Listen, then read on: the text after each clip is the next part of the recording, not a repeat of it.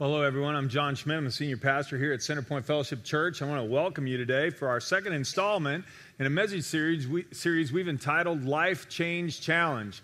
If you want a better year in 2014 than you had in 2013, would you say amen? Some of you don't want that. That's amazing. No, I think all of us do, whether you said amen or not. I want a better year. I want to make a better use of my time. I want to be all that God wants me to be. I don't know that any I don't know anybody who said, "No, 2013 was the peak. I hope it's just all downhill after this." I I really want to slide into the ditch of mediocrity. That's my goal. I don't know anybody like that.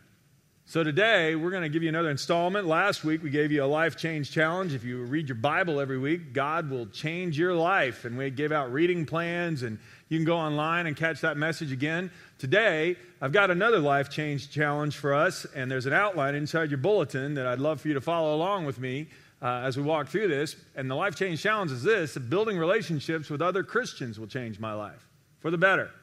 Now, if you need a pen to fill in the blanks, simply raise your hand if you didn't get a pen on the way in, our ushers will bring one to you. But you and I need to understand that God never created us to be independent. In fact, what He wants us to do is He wants us um, to be together on this. And so, point one at the top of your outline is this: is that God never, God never intended for us to live the Christian life alone. And I'm going to be talking with you about that uh, this morning and why that's important. The Bible has tons to say about it. I only have a few minutes, so let's get going. Would you pray with me, please? Lord, I want to thank you for the opportunity to be here today. Lord, if I, I, it would take me hours to talk about all that your word says about how important it is that we live the Christian life together the right way. Lord, today I'm going to hit a few highlights, and I pray that you'll speak and move me out of the way. Remind us, Lord, about why it's so important for us to reach our fullest potential, that we rely on each other and we build relationships with each other. Speak to us, Lord. In the name of Christ, I pray. Amen. God never intended for us to live the Christian life alone. You could write that in all caps, the never in the blank there, and it'd still be true. You can't say it emphatically enough. 1 Corinthians 12, Paul explains why. I'm going to be reading you verses 17 through 27, but I'm going to start and put the 20, uh, verse 27 up first because it's kind of the summary. All of you together are Christ's body, and each of you is a part of it. When you and I become Christians, we don't just become Christians in isolation, we become Christians as part of a body. My hand is part of my body, so is my head, so are my feet. And Paul says that's the way it is with the Christian life. When you become a Christian, you're not alone. There are many Christians, and God has arranged things so that each one of us has a role to play in His church. He doesn't want us to be Christians alone. And he goes on to say this He says, If the whole body were an eye, well, how would you hear? If your whole body were an ear, well, how would you smell anything? But our bodies have many parts, and God has put each part just where He wants it. How strange a body would be if it had only one part. Yes, there are many parts, but only one body. The eye can never say to the hand, I don't need you, and the head can't say to the feet, I don't need you. In fact, some parts of the body that seem weakest and least important are actually the most necessary. And this makes for harmony among all the members so that all the members care for each other. If one part suffers, all the other parts suffer with it. If one part's honored, then all the other parts are glad. And that's the way God wants us to be as Christian brothers and sisters. If you and I want to have the best year in 2014 we can ever have, then we need to understand we weren't created, we didn't, uh, God didn't create the church so each one of us could be compartmentalized and independent of each other. He wants us all to come together like a body, and that way we'll strengthen each other and encourage each other. And if we work together, we'll reach potentials we could never reach on our own. He doesn't want us all to be hermits off climbing up in the mountains somewhere. Don't want to hear anything, see anything from anybody else. I'm just going to be spiritual on my own. It's not the way God wants us to be. And that brings us to the note in your outline a relationship with Christ is personal, but not private. A relationship with Christ is personal, but not private. And I want to go right out of that because I've heard, I've, I can not tell you how many times people have told me this. When I've met with them in my office or other things, and I've talked to them about what it means to have a relationship with Christ and getting them involved in the church, getting involved in a small group, getting them to talk about sharing their faith. Hey, know, I understand what you're saying there, preacher, but I got to tell you, my faith is personal and it's private. Well, Bible doesn't talk about faith being that way at all. Deeply personal, yes. Private, no. The first place, how on earth are we supposed to go and make disciples of all nations? That'd be the Great Commission if it's private.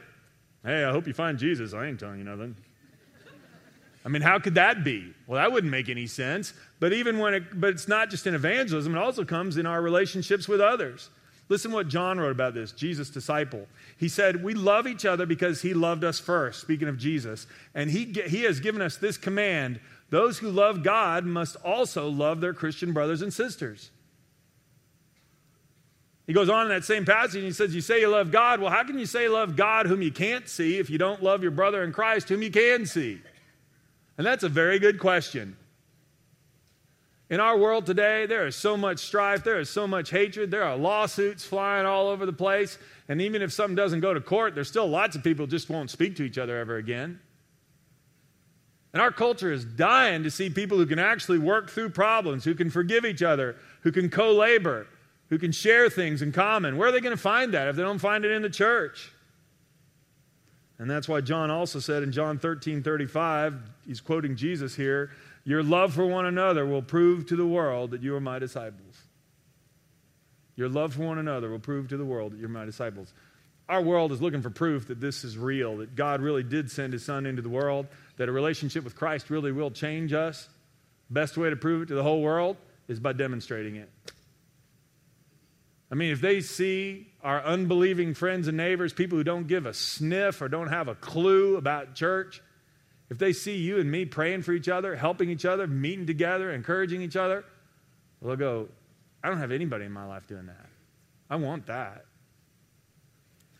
Long before I ever got in uh, ministry in a church, the first ministry I was ever a part of as a profession was a ministry to high school kids called Young Life. And um, I served with Young Life. It's a great outreach ministry for teenagers. Um, and I served with them all around the world, but I served with them in Houston, Texas. And I loved it.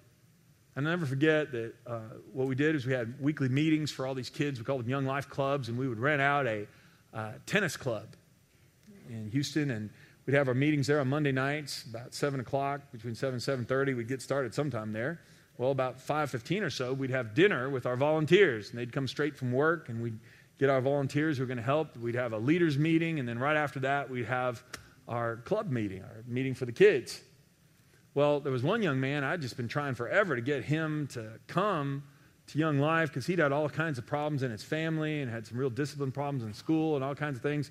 But he always said he could never find a ride. So I said, Well, if you're willing to come early, I can, until I find you a ride, you can ride with me. And so for a couple of weeks, I brought him to the leaders' meeting that was before the meeting designed for kids. And he just kind of sat in and watched the whole thing. And then over the next couple of weeks, I found him a ride and said, Well, so and so can bring you. You don't have to come to this meeting anymore. Well, the third week, this kid shows up on his own. He rode his bike, and it was miles. And I said, Well, I don't think you understand. You don't have to come to this meeting. The meeting for the kids starts at 7, uh, a little after 7. And he goes, Oh, I know. I said, Well, why'd you come to this? And he goes, Well, if it's just all the same to you, I'd love to come here. He goes, I've never been around a group of people who like each other the way y'all do. He wanted to sit in with our volunteers. He said, You guys genuinely care for each other. I mean, he came from a divorced home. He'd been in all kinds of trouble and fights at school. He didn't have any friends. He said, I love this. I mean, he just loved the way we would joke around, that we'd pray, we'd break bread together, have a meal together. We'd serve together. He goes, I love this. It was worth him riding his bike on his own. He was, that was more attractive to him than the meeting we'd set up for his friends. And you and I have friends and neighbors that are exactly like that. They are dying. They are dying to see people who can actually get along because they don't get along at work. They don't get along with their spouse. They don't get along with their kids. Where are they going to find somebody who does this right? And how are we going to demonstrate that if it's personal and private? Nope, don't want to let anybody in my life. Well, you can't, and neither can I. Because our love for one another is the proof that the world is looking for. In fact, when you find the early church, right after the Holy Spirit had been poured out on the disciples on Pentecost Sunday, Peter preached a sermon that convicted thousands of people. 3,000 people were added in one day. And after they were all baptized, they got the church organized. And this is from Acts 2, this following passage here, but it tells us that the, this is the next note in your outline. The early church was all about relationships. It was all about relationships. People didn't just become Christians and scatter, they became Christians and got close. All the believers devoted themselves to the apostles' teaching and to fellowship, to sharing in meals, including the Lord's Supper, to prayer. A deep sense of awe came over all of them. The apostles performed many miraculous signs and wonders. And all the believers met together in one place, and they shared everything they had. They sold their property and the possessions and shared the money with those in need. They worshiped together at the temple each day. They met in homes for the Lord's Supper. They shared their meals with great joy and generosity, all the while praising God and enjoying the goodwill of all the people. And each day the Lord added to their fellowship those who were being saved. And there it is again. Each day God added to their fellowship. Why? Because people in Jerusalem back in that day, just like the people in Montgomery or Prattville or Wetumpka or wherever else anybody's going to hear this message, they're looking for that today too. And how are they going to see a relationship, a loving relationship, a restoring relationship, an encouraging relationship, if they're not going to see it in us? And how are they going to see it in us if it's personal and private? Don't let anybody into my life, got to keep it all to myself. I'm glad when Jesus came, he gave away everything. He didn't keep his love to himself. They took his robe off of him and nailed him to a cross for the whole world to see. He held nothing back. Wasn't private to him. Deeply personal. And he prayed for each one of us, and it's time that you and I understood this and we embraced this. And if you and I are going to have the best 2014 we can possibly have, then we're going to need each other. And that's the challenge for today. Am I going to try to go through life on my own, or am I going to be a part of what God always intended? Because I need other Christians, and so do you. That's the way God rigged it. It's all about relationships. And that brings us to point, point two here. Building other relationships, building relationships with other Christians will help us become mature in our faith. Well, if I come to Christ and I get saved, isn't that enough? Well, if I fall in love with a girl and I have a wedding, isn't that enough? Uh, probably not. No. The wedding's important, but then comes marriage. And wedding is one thing, marriage is something else. Can anybody say amen to that? Yeah, some of you went, amen. Yeah. The wedding is one thing, marriage is something else. Coming to Christ and getting saved is one thing. Maturing in our faith being discipled in our faith, that's something else. Now, in order for the wedding to amount to anything, you need a marriage. In order for your salvation, after we get saved, to become all we need to be, we need to mature. God doesn't want just people to sit around, okay, I came to Christ, now let's wait for the next 50 years till I die. What does He want? He wants us to mature. And we need each other to help that happen because I don't know everything, and neither do you. Well, then we ought to help each other. In fact, if you want to know what the job description is for people like me, pastors, here it is from Ephesians 4. Now, these are the gifts that Christ gives to the church the apostles, the prophets, the evangelists, the pastors, and teachers. I'm in that list there. Their responsibility, here it is, is to equip God's people to do his work, build up the church, the body of Christ. He's talking about, Paul's talking about like a body there again and this will continue until we all come to such unity in our faith and knowledge of God's Son that we will be mature in the Lord. Please circle the word mature there. Mature in the Lord, measuring up to the full and complete standard of Christ. We're supposed to become just like Christ. We surrender our lives to Christ. He forgives us our sins and washes us clean. Now let's get on with it. Now let's become like Him in every way. Well, how am I going to do that? Well, this is where we help each other do that. And there are five important ways, and I've listed them for you in your outline, and here's how we're going to spend the rest of our time together today. First of all, if you and I are going to become mature and healthy and grow, then we need protection. So, A, you and I, we can protect each other. Well, from what? Well, there's a devil out there. He would love to pick us off with all kinds of temptations to sin and to divide us. There's all kinds of false teachers out there teaching all kinds of crazy junk. You get on the, you can listen to various things on the radio or late night television, and people tell you all kinds of things that are in the Bible that aren't in it at all. Well, how are you going to be able to defend yourself against that and sort through falsehood from truth? Well, other Christians as we study it together. Hopefully, that's one of the reasons you come here. We can help each other. Two people are better than one. Solomon wrote this in Ecclesiastes 4. Two people are better than one, for they can help each other succeed. If one person falls, the other can reach out and help. But someone who falls alone, they're in real trouble. Likewise, two people lying close together can keep each other warm. But how can one be warm alone? A person standing alone can be attacked and defeated, but two can stand back to back and conquer. Three are even better, for a triple braided cord is not easily broken. I can watch your back and you can watch mine. I've got blind spots. So do you. But if we meet together regularly and encourage each other regularly, then I can point out some things you can't see. And if there's a temptation that comes your way and you're going, man, I'm thinking about doing this, hey, don't give in to that. Let me pray for you. And that can make all the difference in the world of whether or not I maintain my marriage vows or commit adultery, whether I fudge on my income tax or not, whether I'm willing to forgive somebody and save a relationship in a family. And all that could happen if I got a friend who's holding me accountable, somebody who is encouraging me and helping protect me from a bad decision,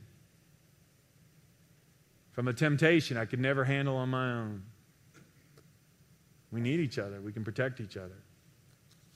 Here's the second thing why it's important that we meet together and why relationships are valuable. If you flip your outline over, you and I can encourage each other. And let us not neglect our meeting together, Hebrews 10:25 says, as some people do, but encourage one another, especially now that the day of his return is drawing near. Jesus is coming back soon. We need to encourage each other. Why? Because sometimes life is hard. Some of you had a great year in 2013. Some of you, 2013 was the hardest year ever. You lost a loved one. You might have lost a job. Your marriage might have fallen apart. Your kids might not be listening. Money's tight, health is bad. Even if you've been working your tail off, sometimes it seems like you're going nowhere. And I cannot stress how strongly it is and how important it is that we have other Christians in our life to come alongside us and encourage us. Encouragement is that pat on the back, it's that phone call when you're really down and somebody's called, hey, I just want to call you and tell you what a good job you're doing. Just at the time when you're going to give up. That email, it's a timely email. And it's just the hardest day, and you read that and you go, oh, okay, I can go another day now. We all need that. Paul tells us to do it, 1 Thessalonians 5:11, so encourage each other and build each other up just as you're already doing. I got a couple of encouraging emails this last week and made my day. And usually they start out and they go, I know you get tons of these things. I really don't. okay, that's great.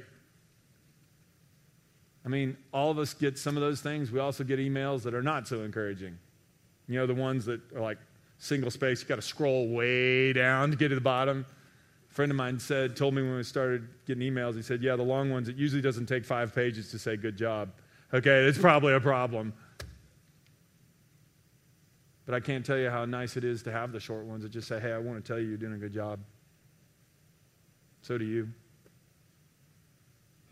I mean, if you're a mom and somebody notices how hard you've been working to raise your kids,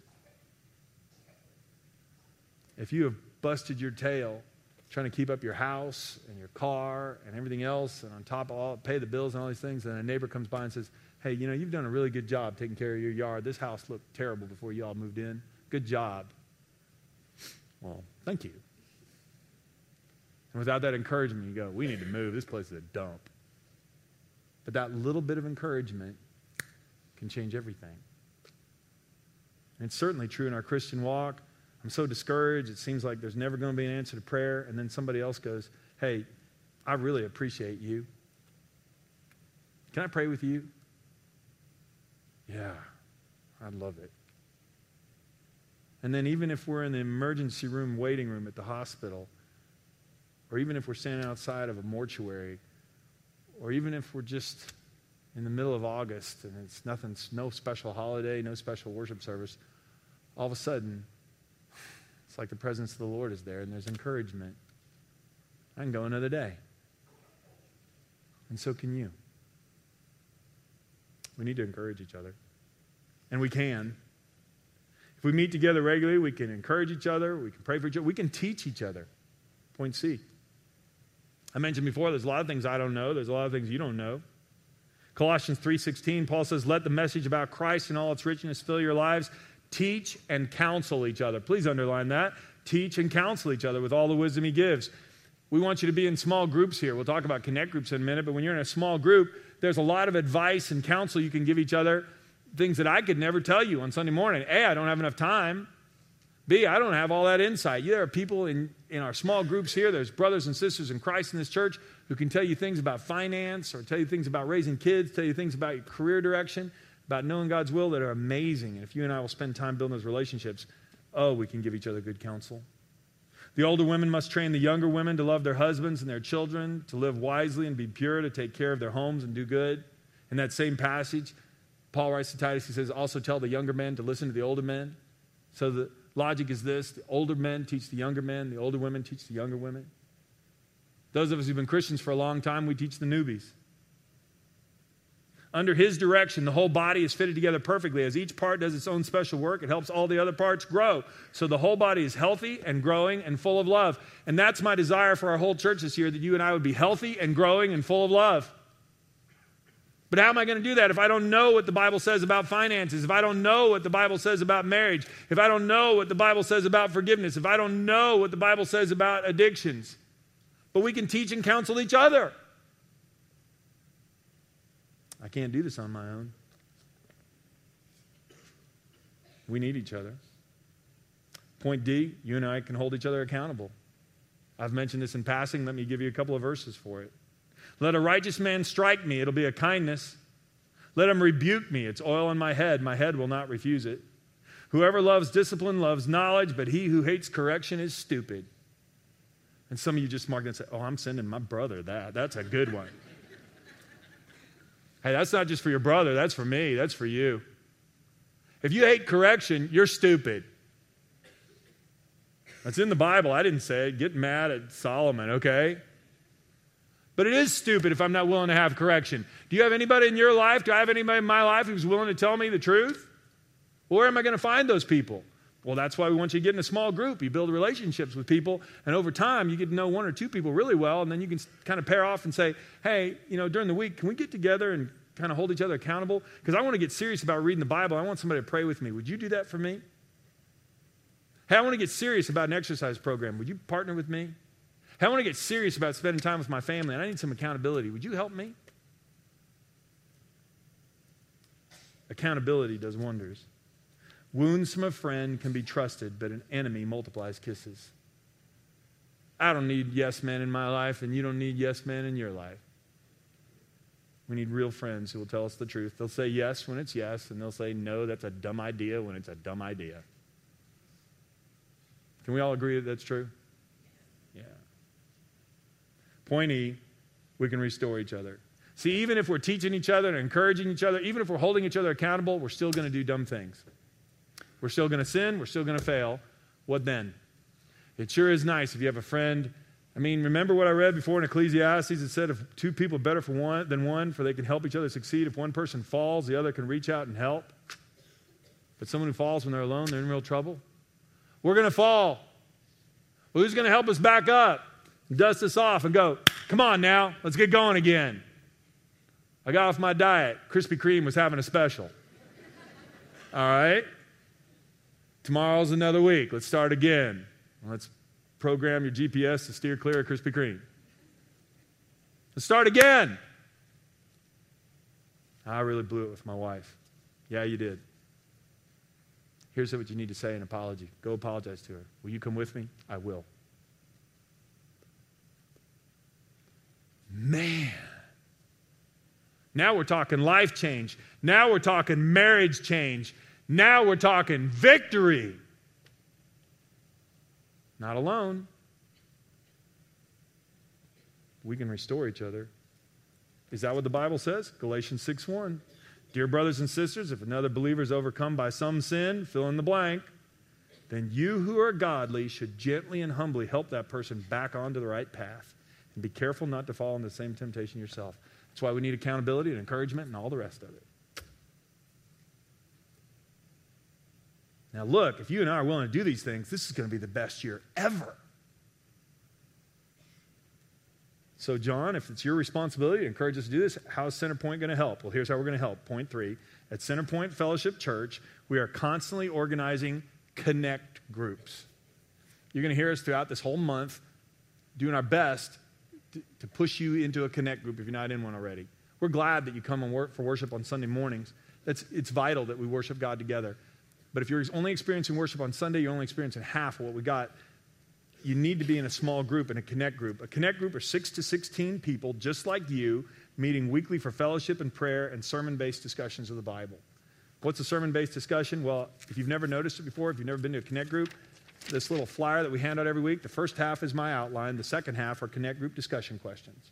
You show up at somebody's house, these are connect groups meet, and some of them meet in Wetumpka, some in Montgomery, some in Prattville. We even have one that's meeting in Hope Hall. If you don't know where Hope Hall is, well, go find it, okay?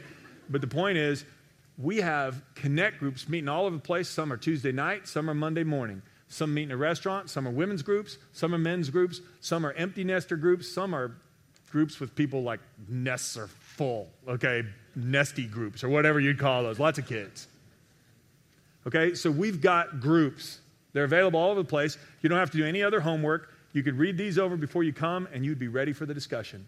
Part of it, you're going to look up Bible verses and discuss it. Part of it, you're going to get to know people. Part of it, you're going to pray for each other, and you're going to figure out ways to apply this stuff.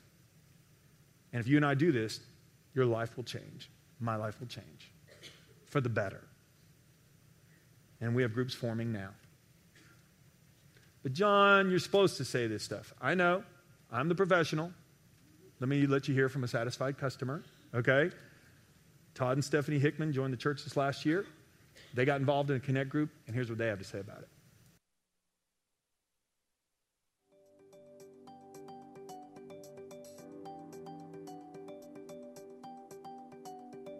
We are Todd and Stephanie Hickman, and a little over a year ago, I moved from Spokane, Washington to Prattville, Alabama to take on a new job opportunity and that led us to be a part of Centerpoint. One of my biggest concerns of moving to Alabama was that we had a great church where we came from in Spokane.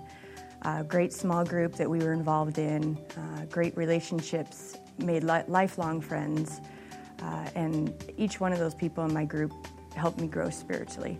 So, one of my concerns in moving to Alabama was that we wouldn't be able to find a church like we had in Spokane. So, I began researching um, churches online to see what we could uh, find for, that would fit our family.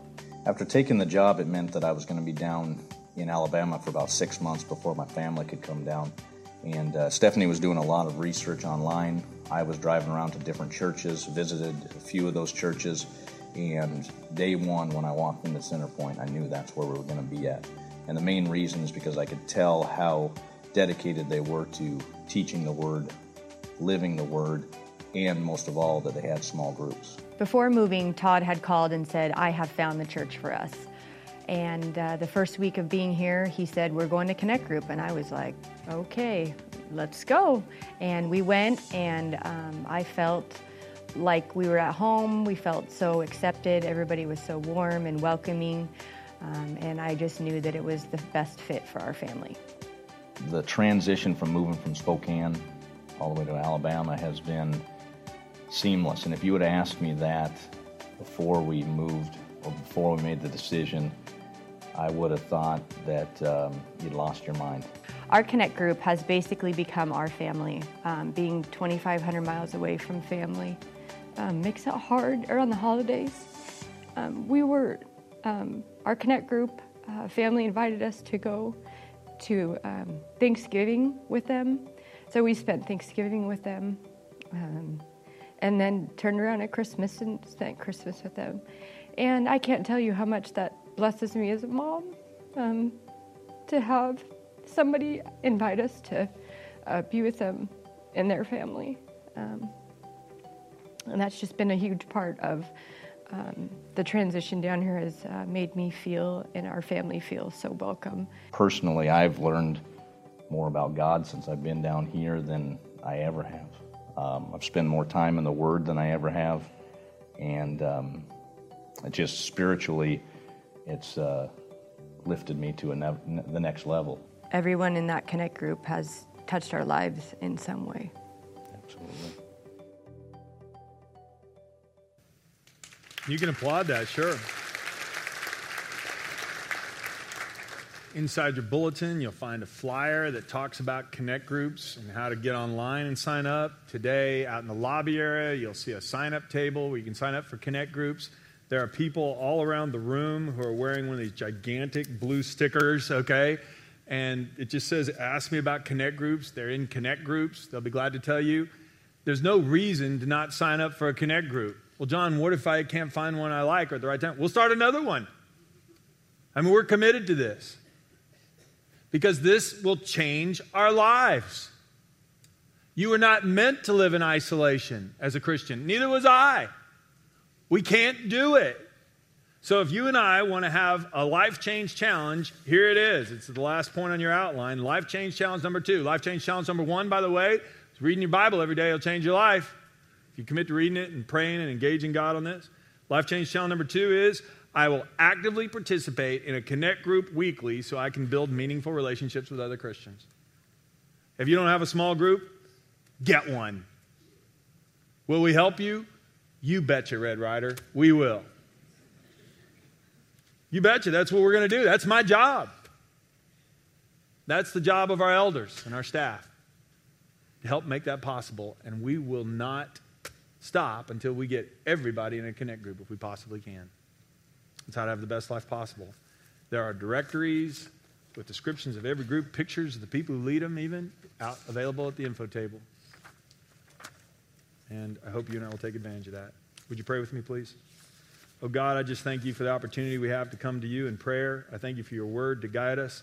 I thank you for your Holy Spirit who empowers us. And I thank you for the brothers and sisters in Christ right beside us who can walk along beside us and encourage us and protect us and teach us and hold us accountable and restore us when we blow it.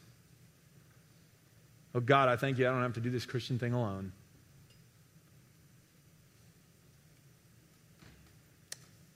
Lord, I pray that you will guide us all into meaningful groups. In the name of Christ, I pray. Amen.